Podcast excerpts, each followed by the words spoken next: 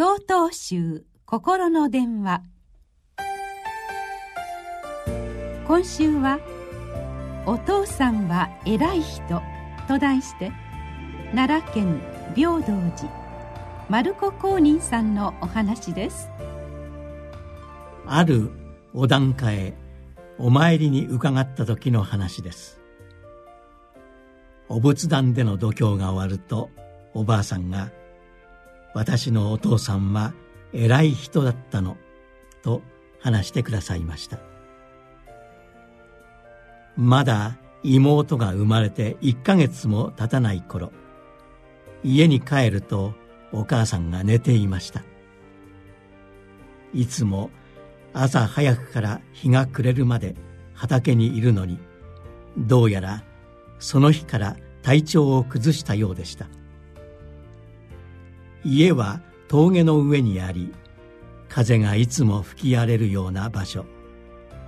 車もないので籠で担いでもらうしかなくめったに病院にも行けませんでした。お母さんは日に日に弱って父が出なくなってしまいました。仕方がなく私たち兄弟はお寺の奥さんに母乳をもらいに行っていました。畑仕事から帰ってきたお父さんは米をすりつぶして煮たものを毎日妹に飲ませました。当時は冷蔵庫がなかったので米のお汁はすぐに腐ってしまいその度にお父さんは何度も作っては妹に食べさせていました。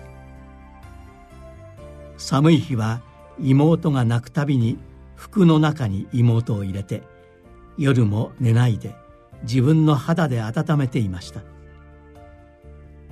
父は働きながら私たちを育てそれは今では考えられないような苦労だったのです。そんなお父さんの姿を見て私たちは育ったのです。だから今の私があるのもお父さんのおかげです。私のお父さんは偉い人でした。仏教には法恩といって自分の受けた恩に報いる生き方をするという教えがあります。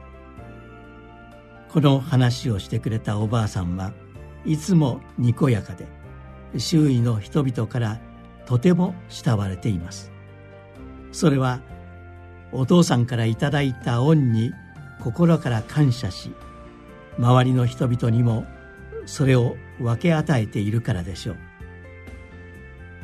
自分の受けた恩に感謝しそれに報いる生き方をするこの法恩という教えを改めてかみしめる出来事でした。